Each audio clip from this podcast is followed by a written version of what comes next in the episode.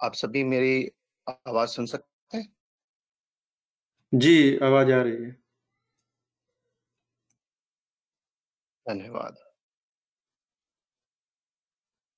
जय सद्गुरुदेव सभी को और आपका विहंगम योग के साप्ताहिक सत्संग में मैं हार्दिक स्वागत करता हूँ। मैं राहुल अवस्थी इस सत्संग का संचालन कर रहा हूँ और मैंने ये सत्संग पेंसिल्वेनिया के पिट्सबर्ग शहर से ज्वाइन किया है। सेवा, सत्संग और साधना। यह विहंगम योग के तीन प्रमुख स्तंभ हैं। और आज के सत्संग में हम यह समझने की कोशिश करेंगे कि सेवा से क्या तात्पर्य है। और सेवा किसके लिए और क्यों करनी चाहिए? क्या जगत सेवा और सदगुरु सेवा में कुछ अंतर है? और अगर है तो वो अंतर क्या है? इससे पहले कि मैं सेवा की बारीकियों को समझने के बारे में और आगे बढ़ूं, मैं संजना जी से आग्रह करूँगा कि वो स्वागत गान और मंगल ज्ञान से इस सत्संग का प्रारंभ करें। Over to you Sanjana ji thank you Rahul Awasthi ji मेरा शत शत प्रणाम सदगुरुदेव को। Uh, स्वागत गान। आज स्वागत नित्य गुरुवर संत शुभागम आई आध्यात्म विद्या दिव्य ज्योति सोमरस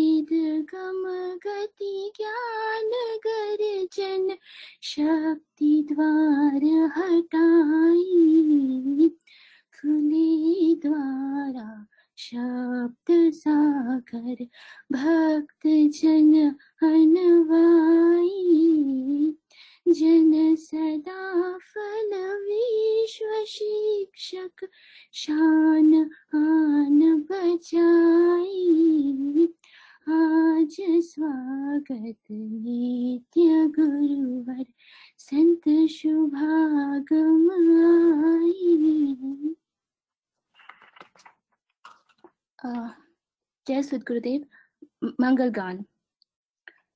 विश्व शांति नाम मंगल परम गुरु को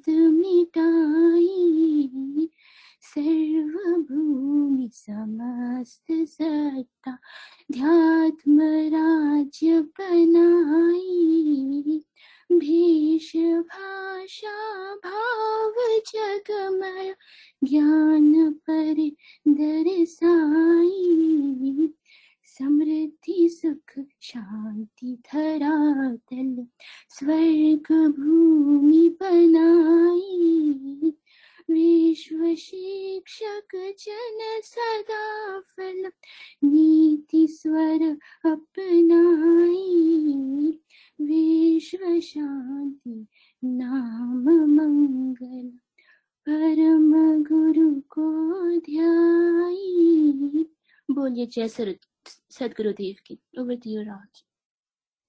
धन्यवाद संजना जी। बहुत मधुर वाणी में आपने स्वागत का और मंगल गान प्रस्तुत किया। Thank you thank you so much हम इसको आगे बढ़ाते हुए सत्संग के बारे में समझना चाहते हैं कि ये सत्संग जैसे मैंने बताया कि सेवा के भाव पे टिका हुआ है और और सेवा के ऊपर ही हम लोग इसको समझने की कोशिश कर रहे हैं कि सेवा क्या है। और वाकई में सेवा से क्या अनुभव, क्या फ़ायदे और किस तरीके से सेवा को किया जा सकता है।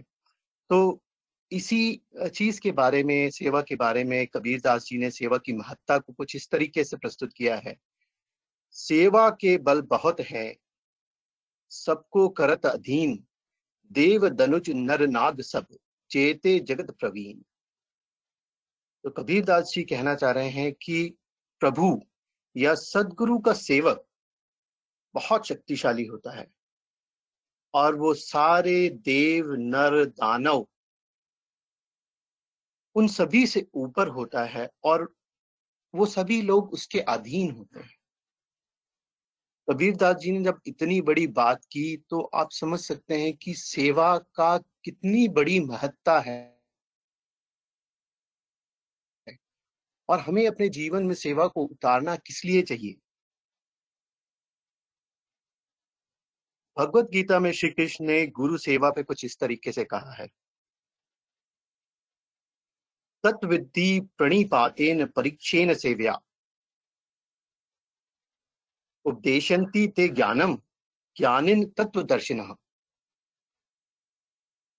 इसका मतलब है ब्रह्म विद्या जिसको सभी विद्याओं का राजा माना गया है यह विद्या तभी प्राप्त की जा सकती है जब एक जिज्ञासु अपने गुरु के पास सच्चे हृदय से जाता है और उसकी सेवा करता है। तो यहाँ पर आप देखेंगे कि ये सेवा करने का भाव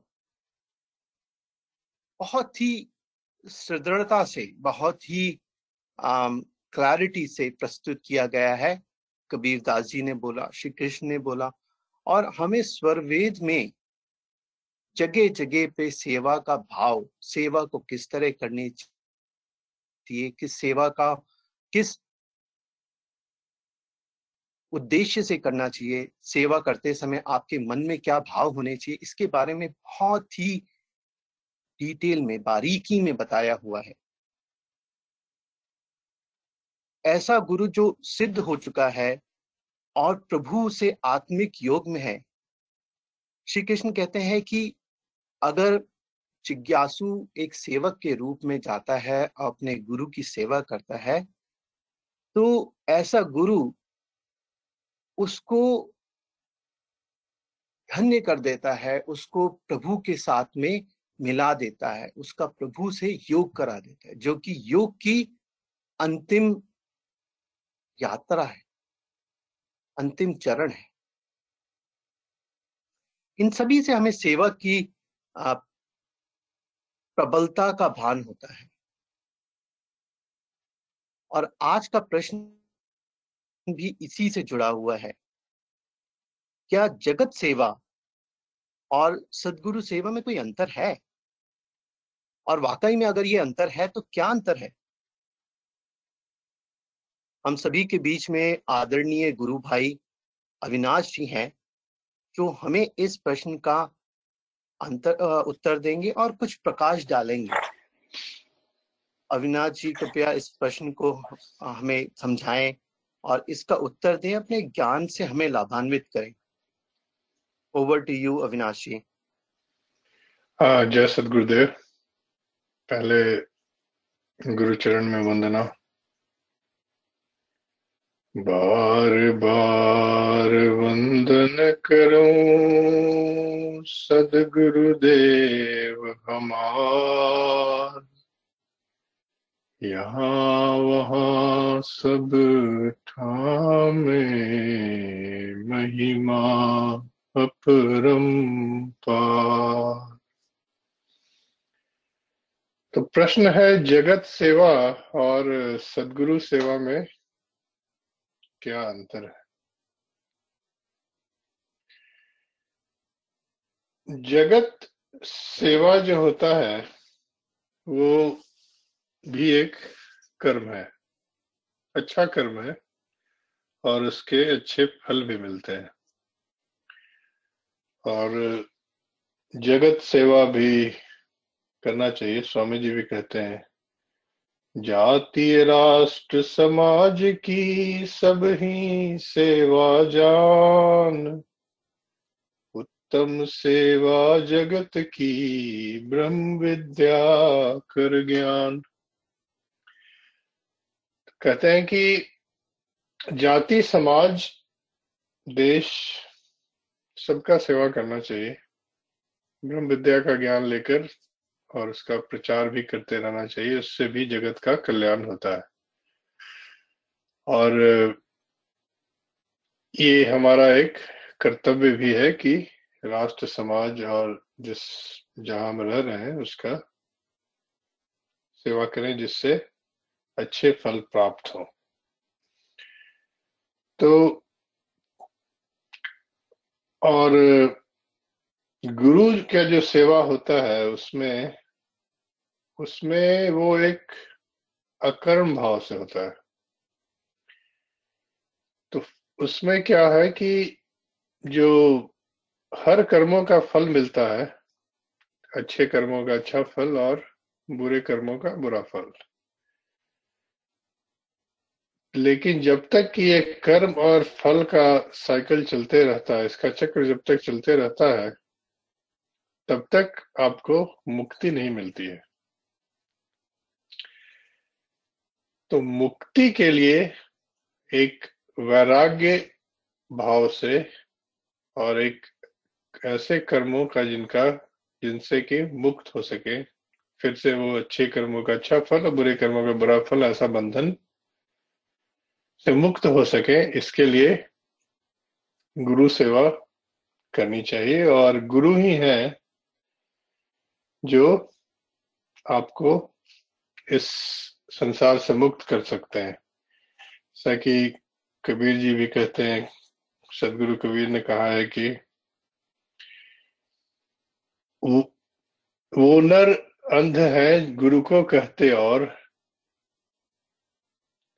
हरि रूठे गुरु ठौर है गुरु रूठे नहीं ठौर।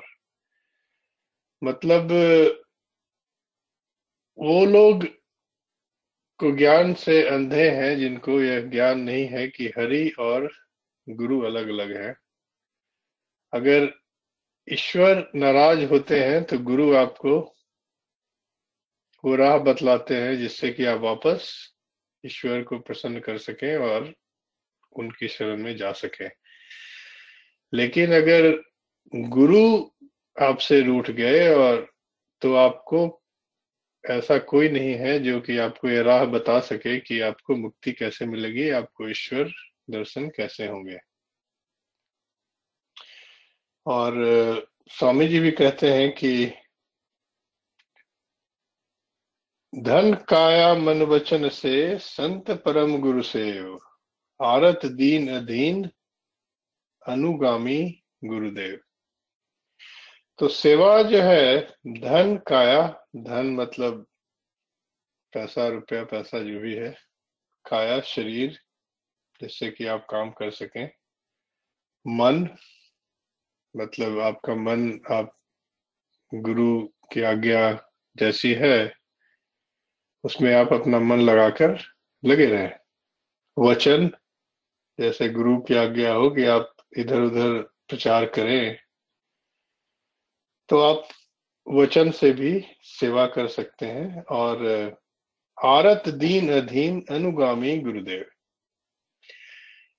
तो सेवा बहुत ज़रूरी होता है। उसमें ध्यान दिया जाए कि आरत दीन अधीन। तो सेवा जब भी हम करते हैं तो ये बात का हमेशा ध्यान रहता है और ये बात हमेशा हमेशा हम अपने आप को जिसकी सेवा कर रहे हैं, उससे एक स्तर नीचे ले जाते हैं और तो उससे क्या लाभ होता है कि आपका जो अहंकार है, वो थोड़ा शांत होता है और उसको धीरे धीरे आपको, आप उसको अपने कंट्रोल में लाते हैं। कई बड़े बड़े संतों ने कहा है कि कबीर साहब जी मुझे दोहा तो याद नहीं है, लेकिन किसी दोहे में वो कहते हैं कि बहुतों ने संसार में धन, परिवार, राज्य तक को त्याग दिया है, लेकिन अहंकार का त्याग जो है बहुत बिरले कर पाते हैं। इतना इन सबका त्याग होने के बाद भी एक अहंकार रह जाता है, और वो जो है, उसको वो सेवा से ही जाता है। तो इसलिए सेवा करना चाहिए और आप जब किसी फल की इच्छा प्राप्त किए बिना जब सेवा करते हैं तो वही सेवा जो है, सदगुरु की सेवा होती है और कहते हैं सच्चा शिष्य जो होता है वो तो सदगुरु से मुक्ति भी नहीं माँगता है। उसे तो पता है कि सदगुरु को सब कुछ पता है और वो खुद अपने आप दे देंगे जब वो उसे योग्य समझेंगे। सदगुरु सेवा से और भी जैसे जैसे हम अपने आप को इस चेतन पथ पे आगे बढ़ाना चाहते हैं तो हर पथ पे हमें गुरु की ज़रूरत पड़ती है तो गुरु सेवा में लिप्त रहने से वो हमेशा हमें अपने इस पथ पे आगे बढ़ाते हैं और जितने तरह के बंधन हैं जैसे कि समाज का बंधन अपने इच्छाओं का बंधन अपने धन हर तरह का जो बंधन है धन परिवार इस तरह का वो धीरे धीरे समय के साथ उससे मुक्त करते हुए आपको इस चेतन पथ पे आगे बढ़ाते हैं और आ, मुक्ति की तरफ़ और ईश्वर प्राप्ति में आपको मदद करते हैं। कबीर जी भी कहते हैं कि गुरु गोविंद दाओ खड़े, काके लागो पाओ बलिहारी गुरु आपने गोविंद दियो बताए। तो जो गुरु ही है, जो आपको ये बताते हैं कि आखिर ईश्वर क्या है और कौन है और उससे जो आपका परिचय कराते हैं। इसलिए गुरु सेवा, सदगुरु सेवा हमेशा उत्तम है और उसे करते रहना चाहिए। स्वामी जी भी कहते हैं, सेवा जित उत्तीर्ण को विश्व अलभ्य न होए, मुक्ति ताही पीछे फिरे, सदगुरु सेवक सोए। कहते हैं कि जो सेवा में लगा है, उसे मुक्ति की चिंता नहीं होती है। मुक्ति तो उसके पीछे भागती है। जो सदगुरु का सच्चा सेवा, सेवक है। और आगे भी कहते हैं सेवक सेव्य भाव सेवक रहे, उतरे भव निधि पार।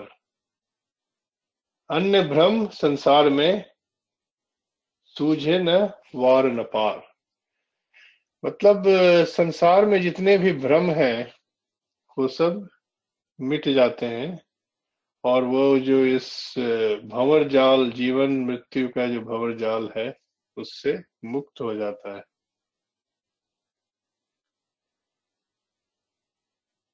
तो कहते हैं कि बड़ से बड़ विद्वान जग, सेवाहीन न भाव, अधिकारी नहीं भक्ति का, मुक्ति कवन विधि पाओ तो कई सारे लोग हैं इस संसार में, जिन्होंने कई सारी पुस्तकों का ज्ञान प्राप्त कर लिया है। इधर उधर बाँच भी देते हैं और किसी का कोई प्रश्न हो तो उससे उत्तर भी कर देते हैं। लेकिन वह ज्ञान जो है, उनके चेतन स्तर पे तभी, तब तक नहीं उतरता है जब तक कि वो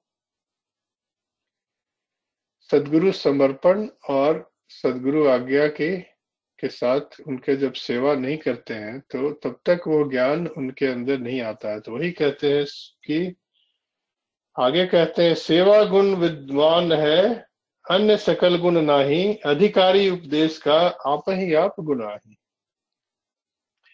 तो सेवा का इतना बड़ा महत्व यहाँ पे बताया गया है कि अगर आपके अंदर और कोई ज्ञान नहीं है और कोई गुण नहीं है, फिर भी अगर आप सेवा करते हैं निर्विकार भाव से तो अपने आप ये सारे गुण आपके अंदर आ जाते हैं। तो ये सारे, मेरे ख्याल से, ये सारे लाभ हैं सदगुरु सेवा के। तो मेरे ख्याल से मैंने, और मेरा जो भी ज्ञान है इसमें, उससे मैंने उत्तर कर दिया हो।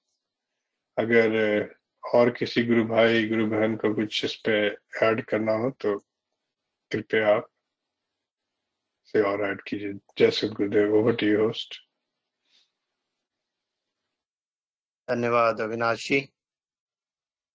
बहुत ही सुंदर तरीके से आपने ये समझाया कि सेवा क्या है और क्या अंतर है एक सामान्य सेवा में और सदगुरु सेवा में।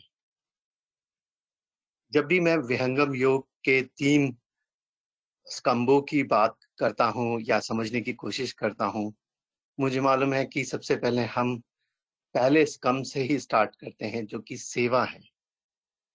ये पहला सोपान है और इसलिए सेवा सबसे बड़ी है और इस चीज़ की महत्ता बहुत ही अद्भुत है।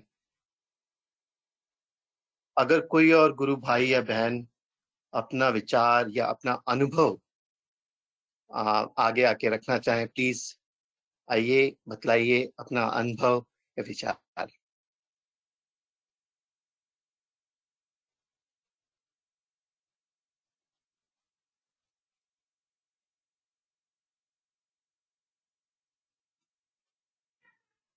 जय सदगुरुदेव मैं लाल लालमणि बोल रहा हूँ, मेरी आवाज़ आ रही है राहुल जी? हाँ जी लालमणि जी। आ, नहीं आ, आ, वैसे तो अविनाश जी ने बहुत ही बढ़िया तरीके से बताया है कि जगत सेवा और सदगुरु सेवा में क्या अंतर है। और कोई कुछ विशेष कहने को रह नहीं जाता। मैं बस आ, उसी को कह सकते हैं कि रिफ्रेज कर रहा हूँ जो उन्होंने कहा, उसी को दोबारा एक बार उस पे उसी चीज़ की चर्चा कर रहा हूँ ताकि हम सब लोग इस प्रश्न की बारीकी को समझ सकें। तो जैसे प्रश्न है, जगत सेवा और सदगुरु सेवा, यानी दोनों सेवा की ही चर्चा हो रही है। अब जगत सेवा क्या है? तो जगत सेवा, जैसे मान लो, जितने तरह की जो सामान्य सेवा होती है, जैसे हो सकता है हम भिखारी को कुछ भोजन दें, या किसी और की कुछ मदद करें। कोई जरूरतमंद व्यक्ति है, जिसको पैसों की ज़रूरत है, उसको मदद कर दिया। किसी को हो सकता है उसे डर भय लग रहा हो, उसको सांत्वना दिया, उसके लिए अपना कंधा दिया। बहुत तरह की सेवा हम आसपास देखते हैं।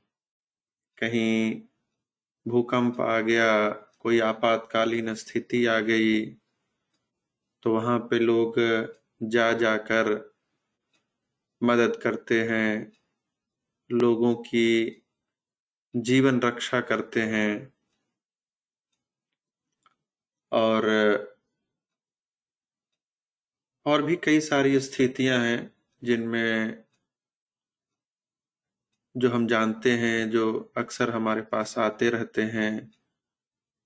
और हम अपने यथाशक्ति उस सेवा में अपने आप को समर्पित करते हैं और सेवा करते हैं। तो सारी जगत सेवा जो के रूप में जो हम जानते हैं और एक है सदगुरु सेवा। अब सदगुरु सेवा और जगत सेवा अगर हम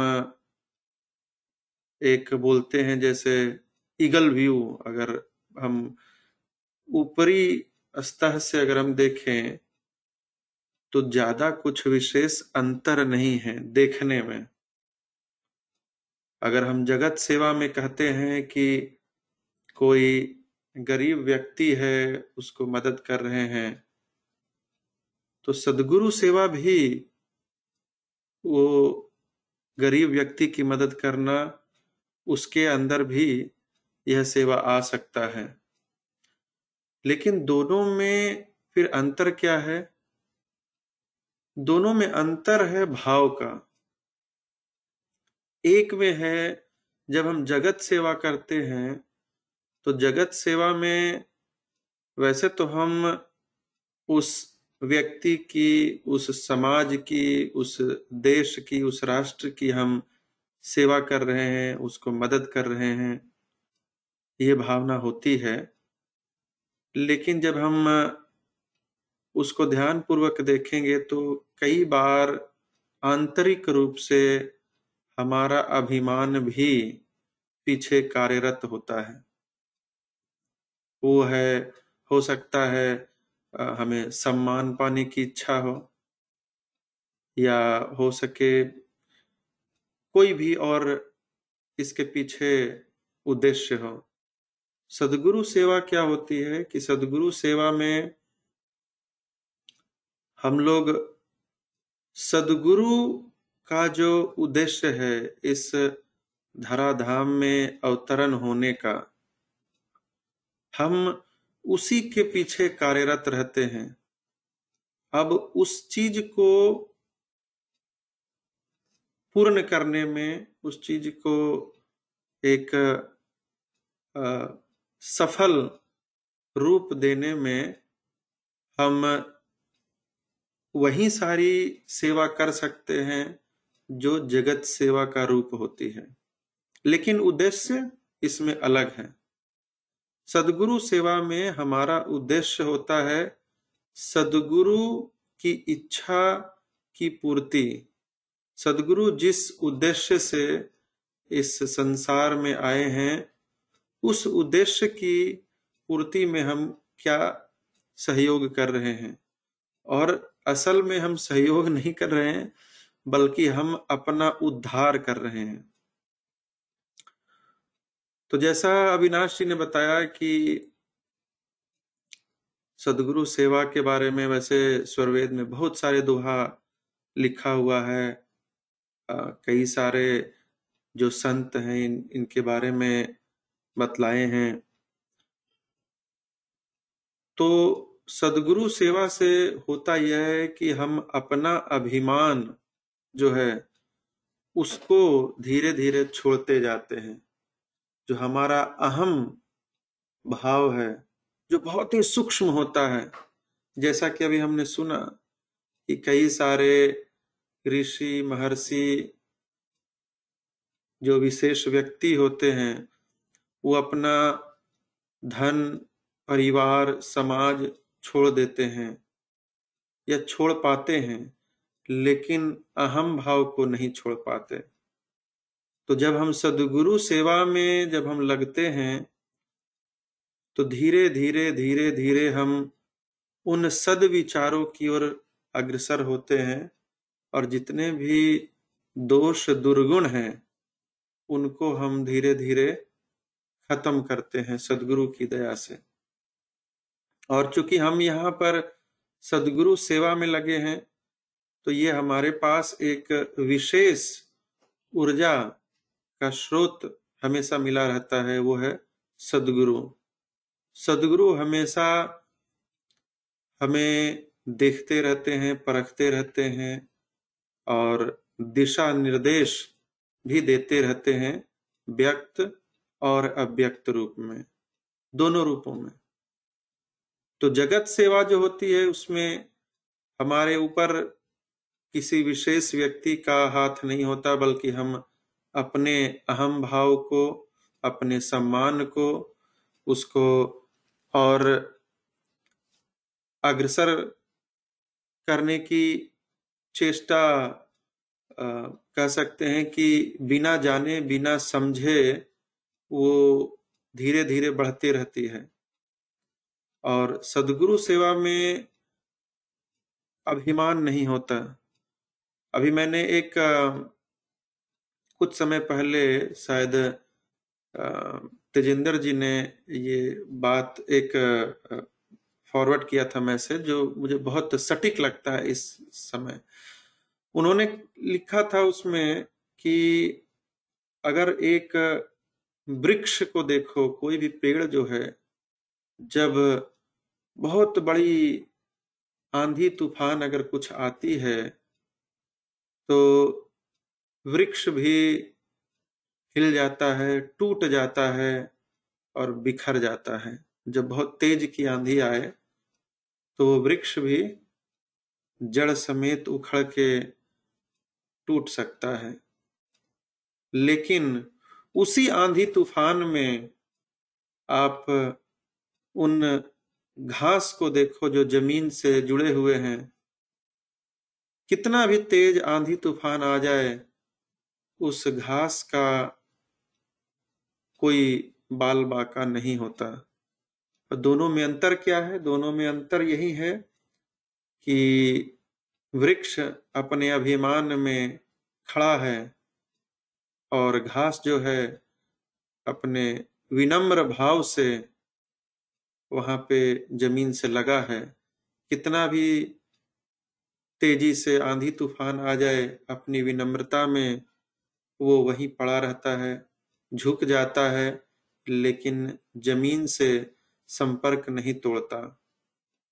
और वृक्ष जो है, अपने अभिमान में इस तरह से खड़ा होता है कि आंधी तूफ़ान उसे उड़ा ले जाती है और उसका ज़मीन से संपर्क भी छूट जाता है। तो ये बहुत बड़ी सीख है हम लोग को भी कि सदगुरु सेवा जब हम करने लगते हैं तो जो हमारा सबसे बड़ा दुर्गुण है, सबसे दुष्कारी, जो सबसे कठिन जिस चीज़ को निकालना होता है, वो है अहम भाव।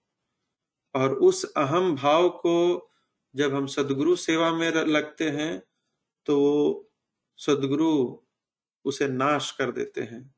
और ये बिल्कुल हम कहेंगे कि हम सब अपने अपने अनुभव में ये देखते हैं। जब जब हम सदगुरु सेवा में आगे बढ़ते हैं, तब तब हमारे अहम का नाश होता है।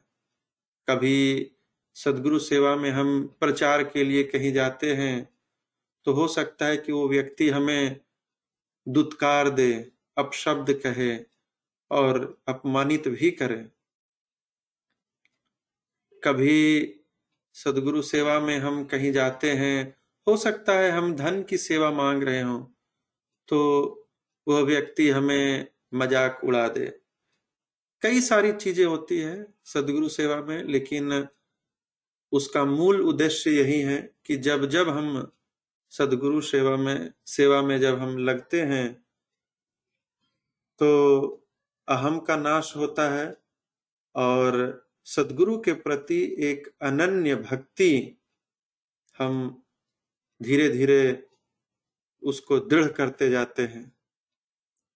हालाँकि सेवा जो है बहुत तरह से होता है। सदगुरु की सेवा धन से भी होती है, जैसा अभी अविनाश ने बताया, धन से होती है, काया से होती है, मन से होती है, वचन से होती है। तो बहुत सारे तरीके हैं लेकिन इन दोनों में विशेष रूप से यही अंतर है। आ, मैं क्षमा चाहूँगा मैं आ, काफ़ी समय ले लिया। आ, बहुत बहुत धन्यवाद मुझे अवसर देने के लिए। Back to Rahul ji. धन्यवाद लालमणि जी। आपने बहुत ही सुंदरता से इस विषय को कुछ एग्जाम्पल्स के साथ में आपने बताया। कितनी सरलता से इन चीज़ों को आपने समझाया कि भाव और उद्देश्य से ही सेवा में अंतर आता है। सदगुरु सेवा बिना किसी लालसा के साथ में करनी चाहिए। और जो मनुष्य, जो जिज्ञासु, जो सेवक सदगुरु की सेवा बिना किसी लालसा, उद्देश्य से करता है वो मनुष्य देखते ही देखते स्पिरिचुअल पाथ में बढ़ता जाता है, अपने दोषों का से दूर होता जाता है। कुछ दोष जैसे अभिमान, अहम, ये दोष बहुत ही मुश्किल से जाते हैं, लेकिन जो सेवा के पद पे अग्रसर है, वो इन सारे दोषों से सदगुरु दया में बहुत ही जल्दी मुक्ति पा लेता है। इस समय मैं इस सत्संग में शामिल सभी जिज्ञासुओं से अनुरोध करूँगा कि वो अपने फ़ोन को अनम्यूट करके कोई प्रश्न हो, कोई एक्सपीरियंस हो, कोई चीज़ आप शेयर करना चाहें, आगे आए हैं और सत्संग में अपने ज्ञान से, अपने एक्सपीरियंस से लाभान्वित करें सत्संग को भी। जय सदगुरुदेव।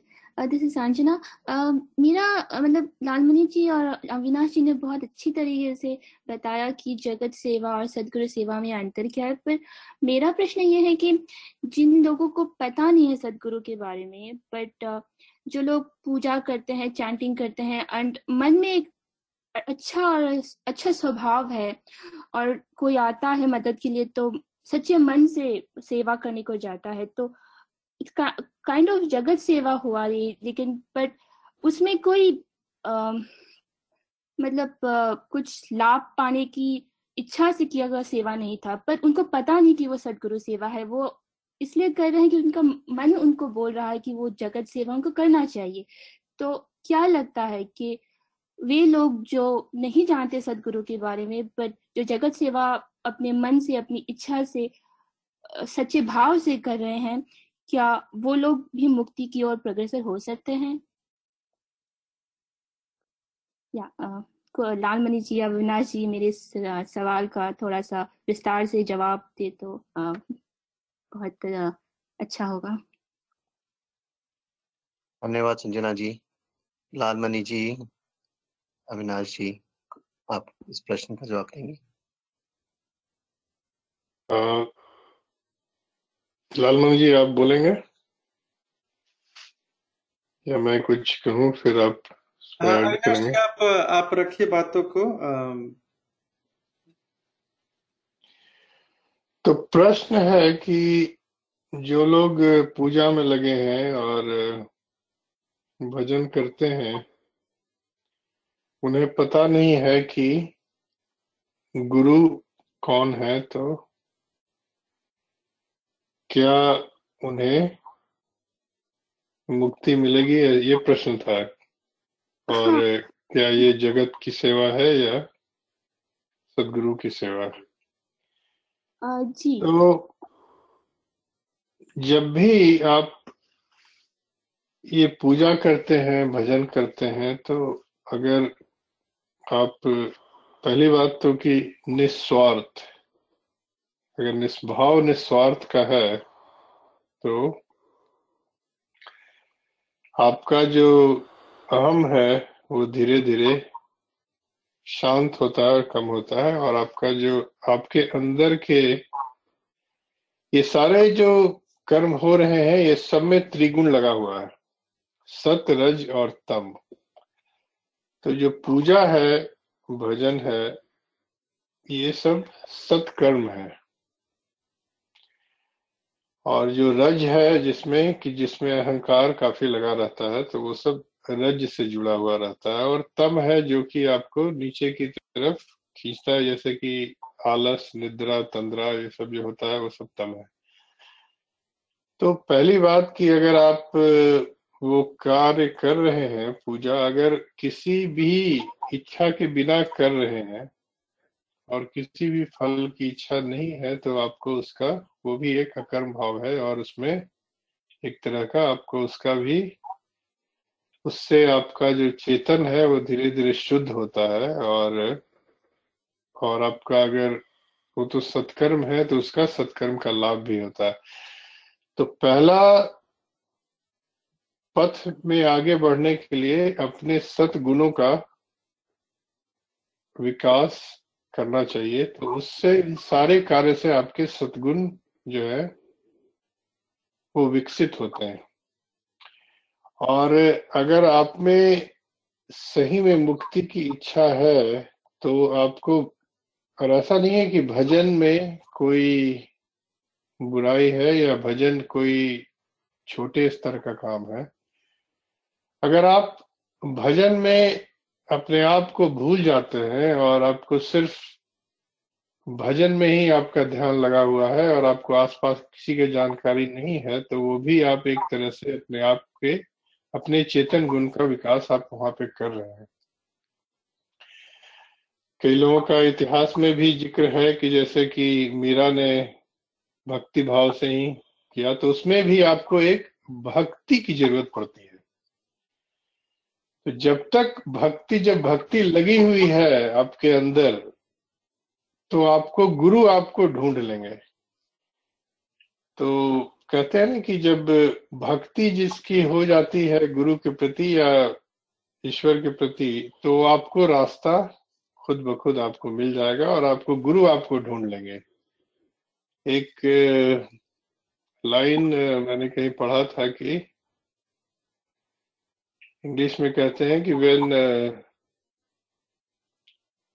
teacher emerges when the student is ready तो गुरु प्रकट हो जाते हैं कि जब उनको लगता है कि आप आगे के किसी ज्ञान के लिए तैयार है तो वो आपको उस समय वो आपको रास्ता दिखा देंगे। तो जैसे कि कई चीज़ों की ज़रूरत पड़ती है अपने आप को मुक्त करने के लिए तो उसमें एक भक्ति भी होता है और उससे भी आपको लाभ मिलता है। शायद मैंने आपके प्रश्न का उत्तर दे दिया हो अगर नहीं तो और भी कोई गुरु भाई बहन ऐड करना चाहे। जी जी अविनाश जी धन्यवाद बहुत अच्छी तरीके से आपने बताया। एक्चुअली uh, मैं ये इसलिए पूछ रही थी क्योंकि मेरी माँ जो है वो वो जानती नहीं है सदगुरु के बारे में पर मैंने उनको देखा है हमेशा रोज सुबह शाम पूजा पाठ करते हुए। कोई आता है घर पे आ, कुछ दान मांगने को बिना कोई आ, कोई नेगेटिव थॉट्स के एक पॉजिटिव वाइब्स के साथ वो वो सेवा करती है। तो मैं उनकी तरफ़ से शायद पूछना चाह रही थी ये सवाल। धन्यवाद लेकिन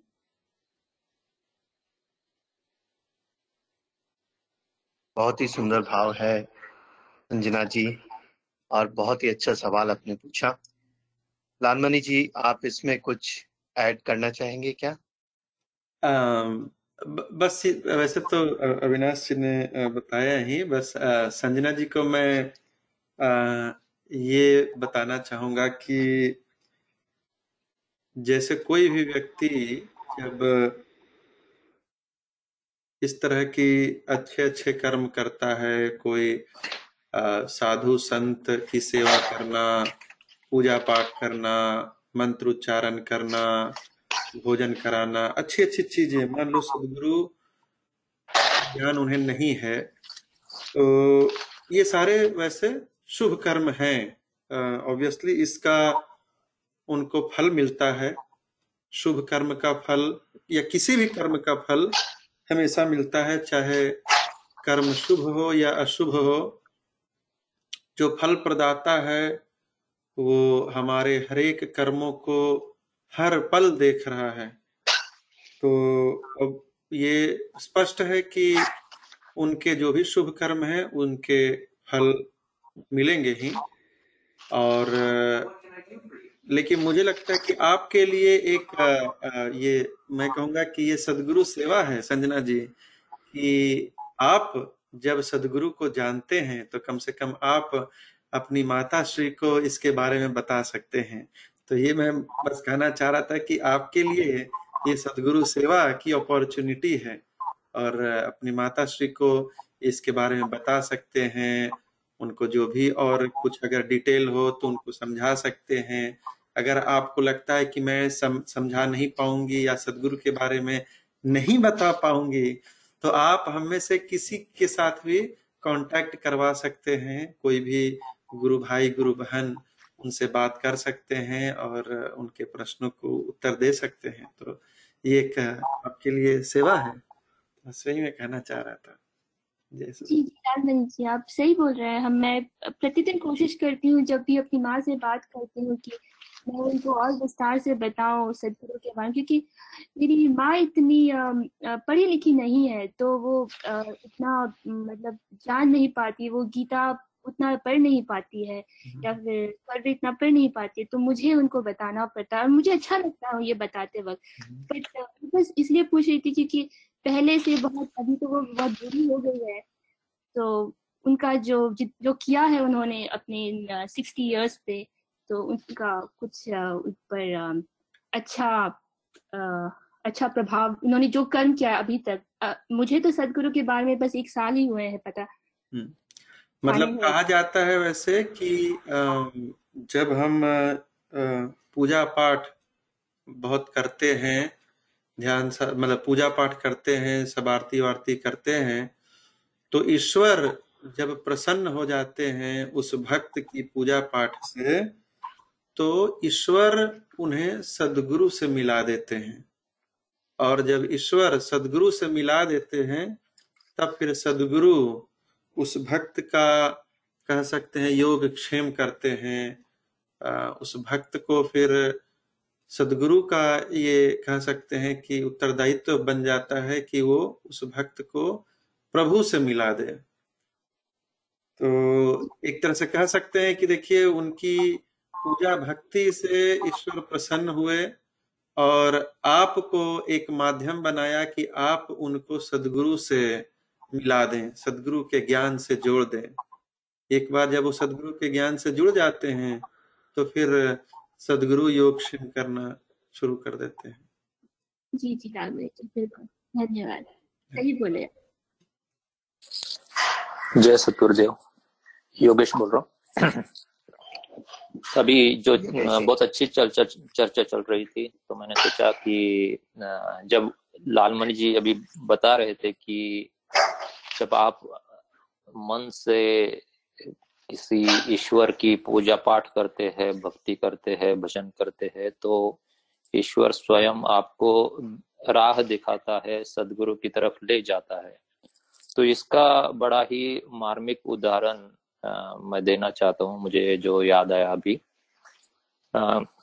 महाराष्ट्र विहंगम योग संत समाज में ये घटना घटी हुई है। तो जिस रीजन से मैं हूँ, अहमदनगर डिस्ट्रिक्ट से, वहाँ पर संगमनेर नाम का एक तालुका प्लेस है। वहाँ पर एक कोर्टिकर नाम के महाराज हुए नाइनटीन एटीज नाइन्टीज में। उनके कुछ फॉलोअर्स भी थे। वो, हालाँकि वो प्रोफेसर भी थे कॉलेज में और काफ़ी दत्त भगवान के बड़े वो भक्त थे माता रेणुका देवी के बड़े भक्त थे। तो वो इस स्थिति में पहुँचे थे, उन्होंने 55 साल दत्त गुरु की पूजा की आराधना की, माता रेणुका देवी की आराधना की। कि वो इस अवस्था में पहुँच गए थे कि उनको दत्त भगवान स्वयं प्रकट होकर उनसे बात करते थे।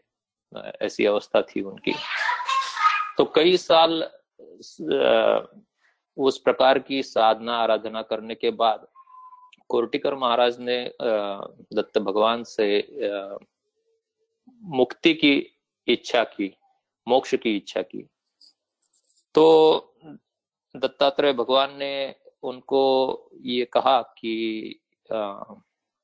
आप जो चाहते हैं, उसके लिए आपको गुरु के पास जाना पड़ेगा। और फिर जब उन्होंने पूछा कि फिर मुझे गुरु कौन मिलेगा और कहाँ पर मिलेगा और मैं कैसे पहचानूँगा तो उन्होंने बताया कि आप जो है वो माहुरगढ़ जो है महाराष्ट्र में, जहाँ पर रेणुका माता जी का स्थान है काफ़ी फ़ेमस जगह है वो। वहाँ पर जब उस गढ़ पर जाएँगे, उस हिल पर जाएँगे तो वहाँ पर आपको जो है गुरु मिल जाएँगे। तो कोर्टिकर महाराज जो है, वो उन्नीस की बात है शायद ये रेणुका माता के दरबार में जाते हैं, वहाँ पर पूजा अर्चा करते हैं। वहाँ पर उनको कोई दिखाई नहीं देता। तो पूजा अर्चा करके वो जब बाहर आते हैं तो उन्हें विहंगम योग संत समाज के महाराष्ट्र के जो बड़े उस वक्त के शिष्य थे श्री विश्वनाथ पाटिल जी, उनसे उनकी भेंट होती है और चर्चा शुरू हो जाती है।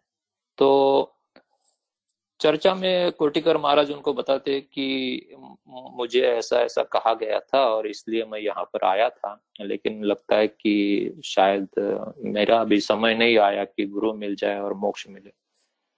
तो जब उनसे ये बात हुई तो विश्वनाथ पाटिल जी उन्हें फिर विहंगम योग के बारे में और वर्तमान स्वामी जी के बारे में बताते हैं। तो उसी बात को संकेत मानकर कोर्टिकर महाराज श्री विश्वनाथ पाटिल जी के साथ वर्तमान स्वामी जी को मिलने जाते हैं। वो मिलने जाते हैं स्वामी जी उनको बुलाते हैं शून्य शिखर आश्रम, जो कि हिमालय में स्थित है।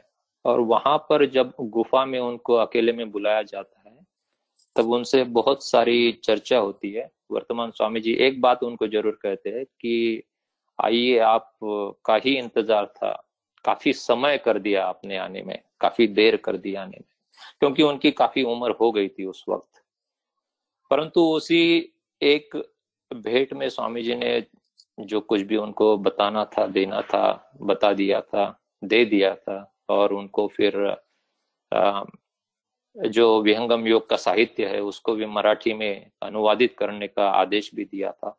और वहाँ से जो है वो उनकी फिर विहंगम योग की यात्रा शुरू हो गई। उनको फिर उस वक्त सारी बातों का जो है वो अच्छी तरह से ज्ञान हुआ कि सदगुरु क्या होता है, उनकी सेवा क्या होती है और किस प्रकार से जो है वो सदगुरु सेवा के द्वारा जिस मुक्ति की वो इच्छा रखते हैं, वो मुक्ति पाना संभव है। तो वहाँ फिर उन्होंने वहाँ से अपना जो भी शिष्य समुदाय था, उन सबके साथ वो विहंगम योग में जुड़े और आखिरी समय तक फिर उन्होंने विहंगम योग की ही सेवा की सदगुरु की सेवा की। बस यही भाव मैं रखना चाहता था। जय सतगुरुदेव। धन्यवाद योगेश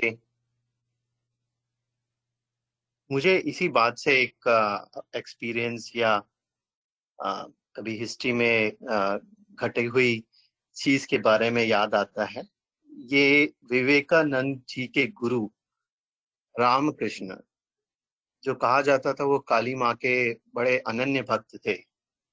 और काली माँ ने उनको सपने में आके कभी उनको गाइड किया था कि आप इस गुरु के पास जाइए, इन गुरु के पास जाइए और वहीं से आपकी मुक्ति का मार्ग प्रशस्त होता है। तो जैसा कि आपने कहा, लालमणि जी ने कहा अविनाश जी ने कहा कि आपके भाव जो है, वो बहुत ज़रूरी हैं और उन भावों के साथ में कहीं ना कहीं प्रभु की भक्ति भी आप करते हैं, वो भी आपको ले जाके सदगुरु के पास ही छोड़ आता है। कहता है, सदगुरु, ये है, इनके साथ आगे बढ़ो और आगे बढ़ते हुए तुम्हें मेरे पास आने का या मुझसे जुड़ने का एक रास्ता मिलेगा। इसलिए हम लोग सदगुरु की शरण में उस तरीके से पहुँच जाते हैं।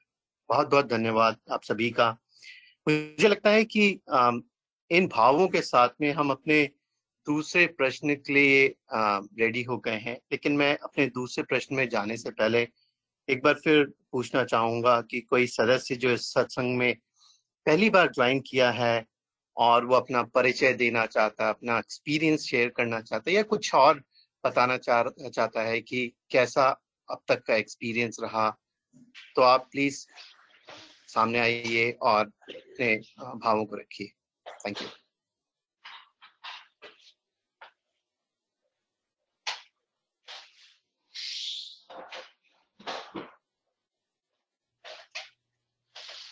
अगर नहीं तो हम लोग अपने दूसरे प्रश्न की तरफ़ बढ़ते हैं। हमारा दूसरा प्रश्न आज का है कि एक साधक को आध्यात्मिकता में आगे बढ़ने के लिए सदगुरु के प्रति क्या आचरण, क्या सोच रखना चाहिए? उसे कैसा होना चाहिए? तो इस प्रश्न के लिए मैं अविनाश जी को रिक्वेस्ट करूँगा कि वो आगे आए और अपने विचार रखें इस प्रश्न पे। अविनाश जी। हाँ जय सदगुरुदेव, सभी को। तो प्रश्न है कि इसमें आगे बढ़ने के लिए क्या क्या करना चाहिए? तो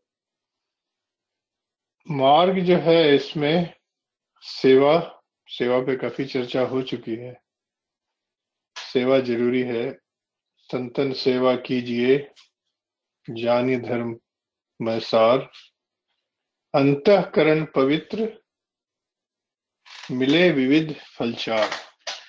तो सेवा करने से अंतकरण पवित्र होता है और जो सारे फल हैं आपको मिलते हैं तो अंतकरण पवित्र होने से आपका, आपको भी इस मार्ग में आगे बढ़ने में काफ़ी सहायता मिलती है और सेवा पर काफ़ी चर्चा हो चुकी है तो मैं उससे आगे और क्या कहूँ?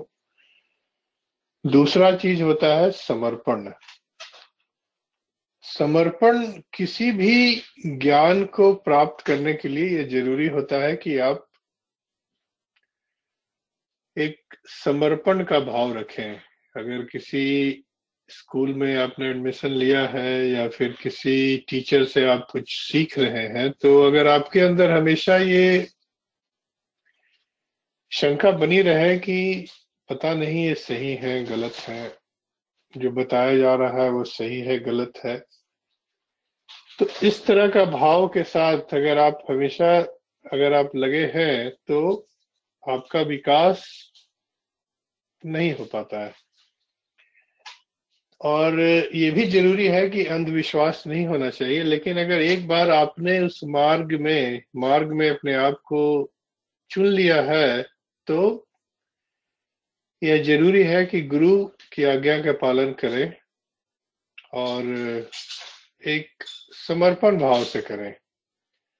हर बात, हर आज्ञा क्या अगर आप विवेचन करने लगेंगे तो जो आपको फल है उसमें भी वो बाधा डालती है। जैसा कि मैंने पहले भी कहा है कि थोड़ा बहुत तो विवेचन करना चाहिए। आजकल संसार में कई लोग हैं जो अपने आप को गुरु मान चुके हैं, लेकिन जब आपने गुरु को परख के अगर आपने उन्हें गुरु माना है तो उसके बाद फिर आपको एक समर्पण भाव से लगना चाहिए। उससे आपको इस मार्ग में काफ़ी सहायता मिलती है। और स्वामी जी कहते हैं, आत्मसमर्पण प्रभु करे आपा आप मिटाए, एक आश भगवान की, अवर नमन कछुआए। तो आपा मिटाए के मतलब अपने आप को भूल के, अपने जो ईगो है, जो अहंकार है, उसको भुलाकर, हमेशा ईश्वर की, के प्राप्ति की इच्छा लेकर, आप अपने आप को सदगुरु या गुरु के में समर्पित कर। और विश्वास जैसा कि मैंने पहले भी कहा है, गुरु स्वामी जी कहते हैं, आप पूर्ण विश्वास है। काम करे सो होए, पर पुरुषार्थ करत है, प्रभु प्रकाश कर सोए। तो एक बार विश्वास और समर्पण के साथ जब आप उसमें लगे हैं तो आपके अंदर अपने आप वो एक प्रकाशित पथ आपको मिलता है। और भक्ति भी काफ़ी ज़रूरी होती है, उससे भी आप अपने आप को भूलने में आपको मदद मिलती है। और गीता में भी कहते हैं कृष्ण की, तीन पथ है, एक भक्ति योगी है, एक कर्म योगी है और ज्ञान योगी है। तो और स्वामी जी भक्ति के बारे में कहते हैं, भगवान खोजन बहु बिनिशी गए, गुरु बिना प्रभु ना मिले। भगवान खोजने के लिए कई लोग इधर उधर भटकते रहते हैं के मंदिरों में माथा टेकते हैं, पूजा करते हैं। लेकिन, गुरु के गाइडेंस गुरु के सहायता के बिना ईश्वर की प्राप्ति नहीं होती है। और देखिए, ये इस मार्ग में कई तरह के जैसे जैसे इस मार्ग में हम आगे बढ़ते हैं, हमें ये ज्ञान होता है कि जो शुरू का जितना सारा ध्यान वगैरह जो होता है, वो सब इसी प्रकृति मंडल में हो रहा है तो ये तीनों गुण इसमें लगे हुए हैं। और आपका मन जो है, वो इस मंडल का मालिक है तो वो भी आपको इस संसार में भुलाए रखता है और इस संसार में बांधने के लिए आपके अंदर कई तरह के प्रपंच भी करते रहता है, जिसकी वजह से आपको लगेगा कि आपके अंदर जो आप सुन रहे हैं, वो एक चेतन ध्वनि है या जो आपको दिख रहा है, वो चेतन प्रकाश है। तो इस तरह के इल्यूजन आपको आपके अंदर आते हैं। तो इस तरह का तो जो गुरु है, जो आपको हर पथ पे गाइड करते हैं और जो क्या सही है और क्या गलत है, कौन चेतन है, कौन जड़ है, इसका हर पथ पे आपको गाइड करते रहते हैं। तो उसके लिए आपको हमेशा ये भक्ति भाव के साथ लगे रहना चाहिए कि जो आज्ञा है, उसमें ज़रूर कुछ न कुछ अच्छाई छुपा होगा। हमको नहीं दिख रहा है, फिर भी कहीं ना कहीं कुछ अच्छाई है, तभी हमें गुरु ने हमें यह बताया करने के लिए। और और एक ज़रूरी होता है वैराग्य। वैराग्य देखिए, हर वक्त हमारे साथ कुछ न कुछ ऐसा लगा हुआ है जो अपने आप, जो हमें उस तरफ़ खींचता है। कुछ तो बंधन है जो हमारे साथ, जीवन के साथ लगे रहते हैं, जैसे कि परिवार का है तो अपने बच्चों से प्यार करना हुआ। तो ये सब जो गुण है, ये आपको प्रकृति वश खुद ब खुद मिले हैं। एक माँ के लिए अपने बच्चे के प्रति प्यार होना, उसके लिए माता के अंदर कुछ या पिता को भी अपने बच्चे के ऊपर प्यार होना तो ये सब प्यार जो है आपके प्राकृतिक गुण है, ये अपने आप आ जाते हैं। आपको कुछ आपके लिए, उसके लिए कुछ कर्म नहीं एक्स्ट्रा करना पड़ता। तो इसी तरह का जैसे कि आपने कुछ आपको फल के साथ भी कई बार राग जुड़ जाता है, जैसे कि कुछ पैसा हुआ, कुछ पैसे जमा हो गए, लगा थोड़ा और जमा हो गया, उसमें से थोड़ा निकल गया तो तकलीफ़ होती है। तो इस तरह का राग जीवन में जब तक कि आप लगे हुए हैं और ऐसे ऐसे कई सारे एग्जाम्पल्स हैं तो एक एक वैराग्य भाव होना चाहिए। और इस जैसे कि गीता में कृष्ण कहते हैं, जब अर्जुन ने प्रश्न किया कि मैं चारों तरफ़ तो हमारे बंधु जन है, अब मैं तीर चलाऊं तो किसके ऊपर चलाऊं? तब कृष्ण को अर्जुन के अंदर वो एक वैराग्य भाव दिखा कि अब ये इसे धन की भी प्राप्ति और राज्य की प्राप्ति की इच्छा नहीं है, और अब एक, और ये न ही जीत की इच्छा है। तो एक इस तरह का वैराग्य जब उन्हें अर्जुन के अंदर दिखा तो उसके बाद से फिर गीता का ज्ञान चालू हुआ। तो इसमें भी आप देखिए कि वैराग्य अगर नहीं रहता, और अर्जुन का कोई पूछने के लिए कि केशव, मैं अब मैं क्या करूँ? तो दोनों उसमें आप भाव देखिए तो एक उन्होंने अपने आप को कृष्ण को सरेंडर कर दिया कि अब मुझे कुछ समझ में नहीं आ रहा है आप ही मुझे इसका रास्ता दिखाया तो इसके साथ फिर उन्हें ज्ञान मिला, जिसमें कि पूरी गीता लिखी गई है। तो ये ये सारी चीज़ें ज़रूरी है जिससे अगर आपको अपने इस अध्यात्म पथ पे आगे बढ़ना है और साधना। हमेशा एक नियम से, जैसा कि गुरु ने बताया है, जिस भी भूमि पे आपको ज्ञान मिला है, जिस भी कार्य को करने के लिए कहा गया है, आप उसे रोज सुबह, शाम, करीब करीब दस मिनट, पंद्रह मिनट जितना होता है, और कभी मन लग जाए तो ज़्यादा भी, उसमें आप लगे रहना चाहिए। उससे मन शांत होता है और मन को वश में करने में काफ़ी सहायता मिलती है जिससे कि आपका फिर इस जड़ से जितना बंधन है जड़ का उससे आपको मुक्ति मिलती है और फिर आप चेतन पथ पे आगे बढ़ते हैं।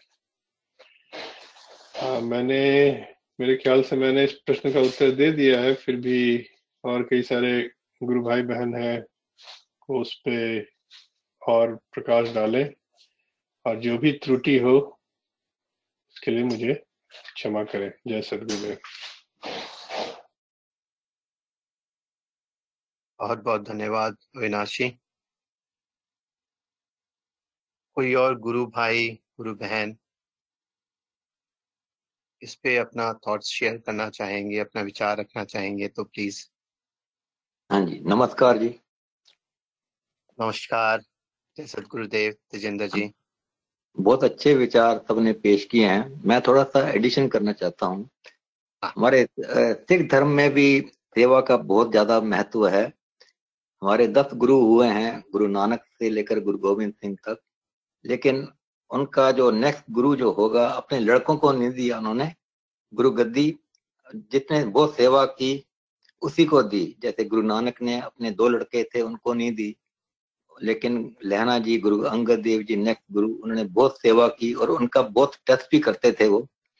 और हर एक टेस्ट में जो पास होता था, उसी को गुरु गद्दी मिलती थी। तो सेवा, बिन सेवा, दृग हथ पैर और नेहफल करनी हमारे हाथ पाँव, ये सभी इनका कोई महत्व नहीं अगर हम सेवा नहीं करते। ये और कबीर जी ने बोला है, कबीर, जाकर साधना सेविय हर की सेवा ना ते कर मरकट मारखे, भूत बाते तिन माँ जिस घर में सेवा नहीं होती तो वो घर शमशान की तरह है। तो उन्होंने यहाँ तक बोला है। तो एक एक और एग्ज़ाम्पल है, हमारे फिफ्थ गुरु अर्जुन देव जी, उनको मिलने के लिए काबुल से संगत आ रही थी उनके दर्शन करने के लिए। लेकिन रात में रात पड़ गई और सब थके हुए थे तो किसी ने आकर उनकी खूब सेवा की और उनको खाना खिलाया। सबको उनको रहने के लिए जगह दी और लेकिन अगले दिन जब वो पहुँचे गुरु के दर्शन करने के लिए, देखा ये तो वही थे। गुरु अर्जुन देव जी जो रात को सबको खाना खिला रहे थे और वो मतलब गुरु ने खुद उनको जाकर पूरी हेल्प की।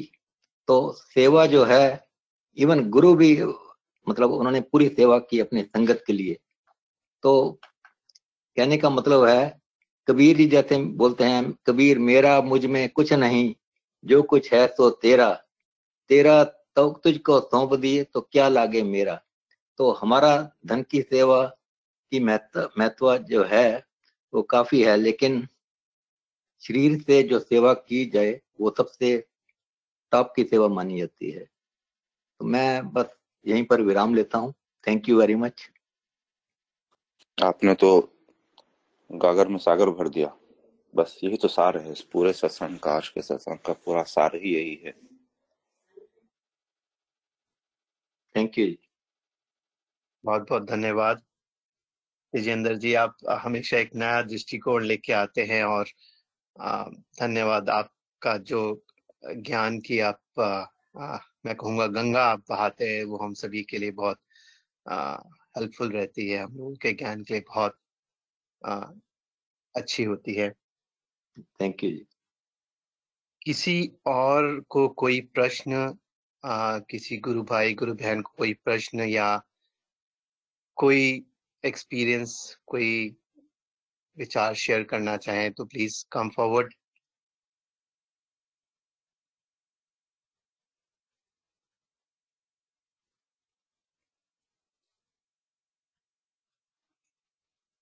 ठीक है हम लोग अब इसके अंतिम पड़ाव की तरफ़ मूव करते हैं सत्संग के। सदगुरु देव जी ने सदगुरु सदाफल देव जी ने सर्वेद के प्रथम मंडल में भी इसी कुछ भाव को रखा है और उन्होंने कहा है सेवक आपा खोए कर स्वामी के अधीन प्रभु गुरु सेवा माही है, है निर्भय दास प्रवीण तो उन्होंने इसी भाव को रखते हुए कहा है, जब एक सेवक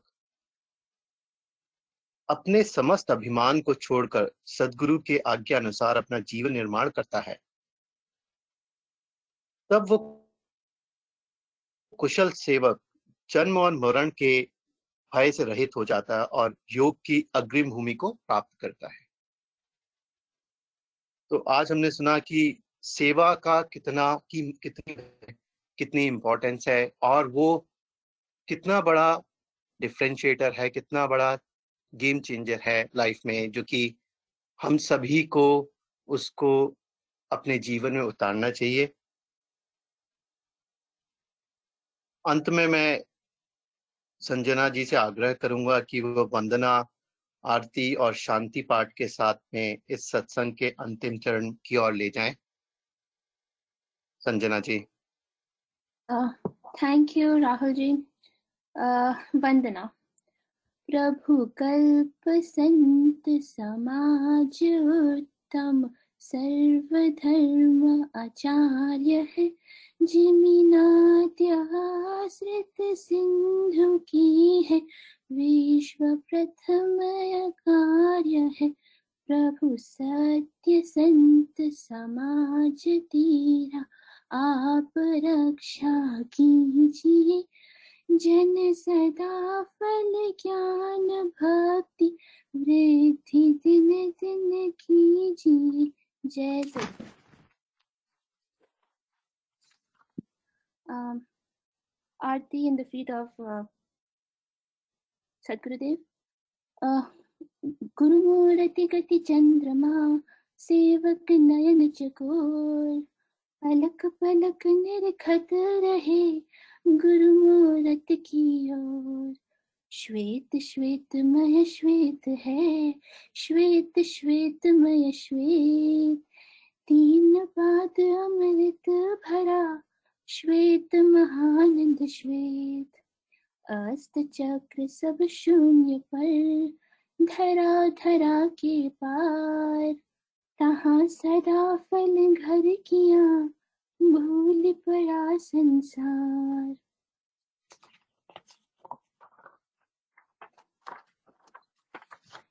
शांति पाठ विश्व विश्व की शांति के लिए ओके हे प्रभु, शांति स्वरूप हो, शांति शांति शांति। शांति शांति, जन शांति हो। पूर्ण शांतिमय शांति। हे प्रभु, शांति प्रदान कर। दूर हो सर्व शांति। देव सदा फल शांतिमय शांति शांति, सुख, शांति। बोलिए, जय सदगुरुदेव की। Back to you Rahul ji. धन्यवाद संजना जी। मैं बहुत बहुत धन्यवाद देना चाहूँगा आप सभी को ज्वाइन करने के लिए आज और स्पेशल धन्यवाद संजना जी, अविनाश जी, योगेश जी, तेजेंद्र जी।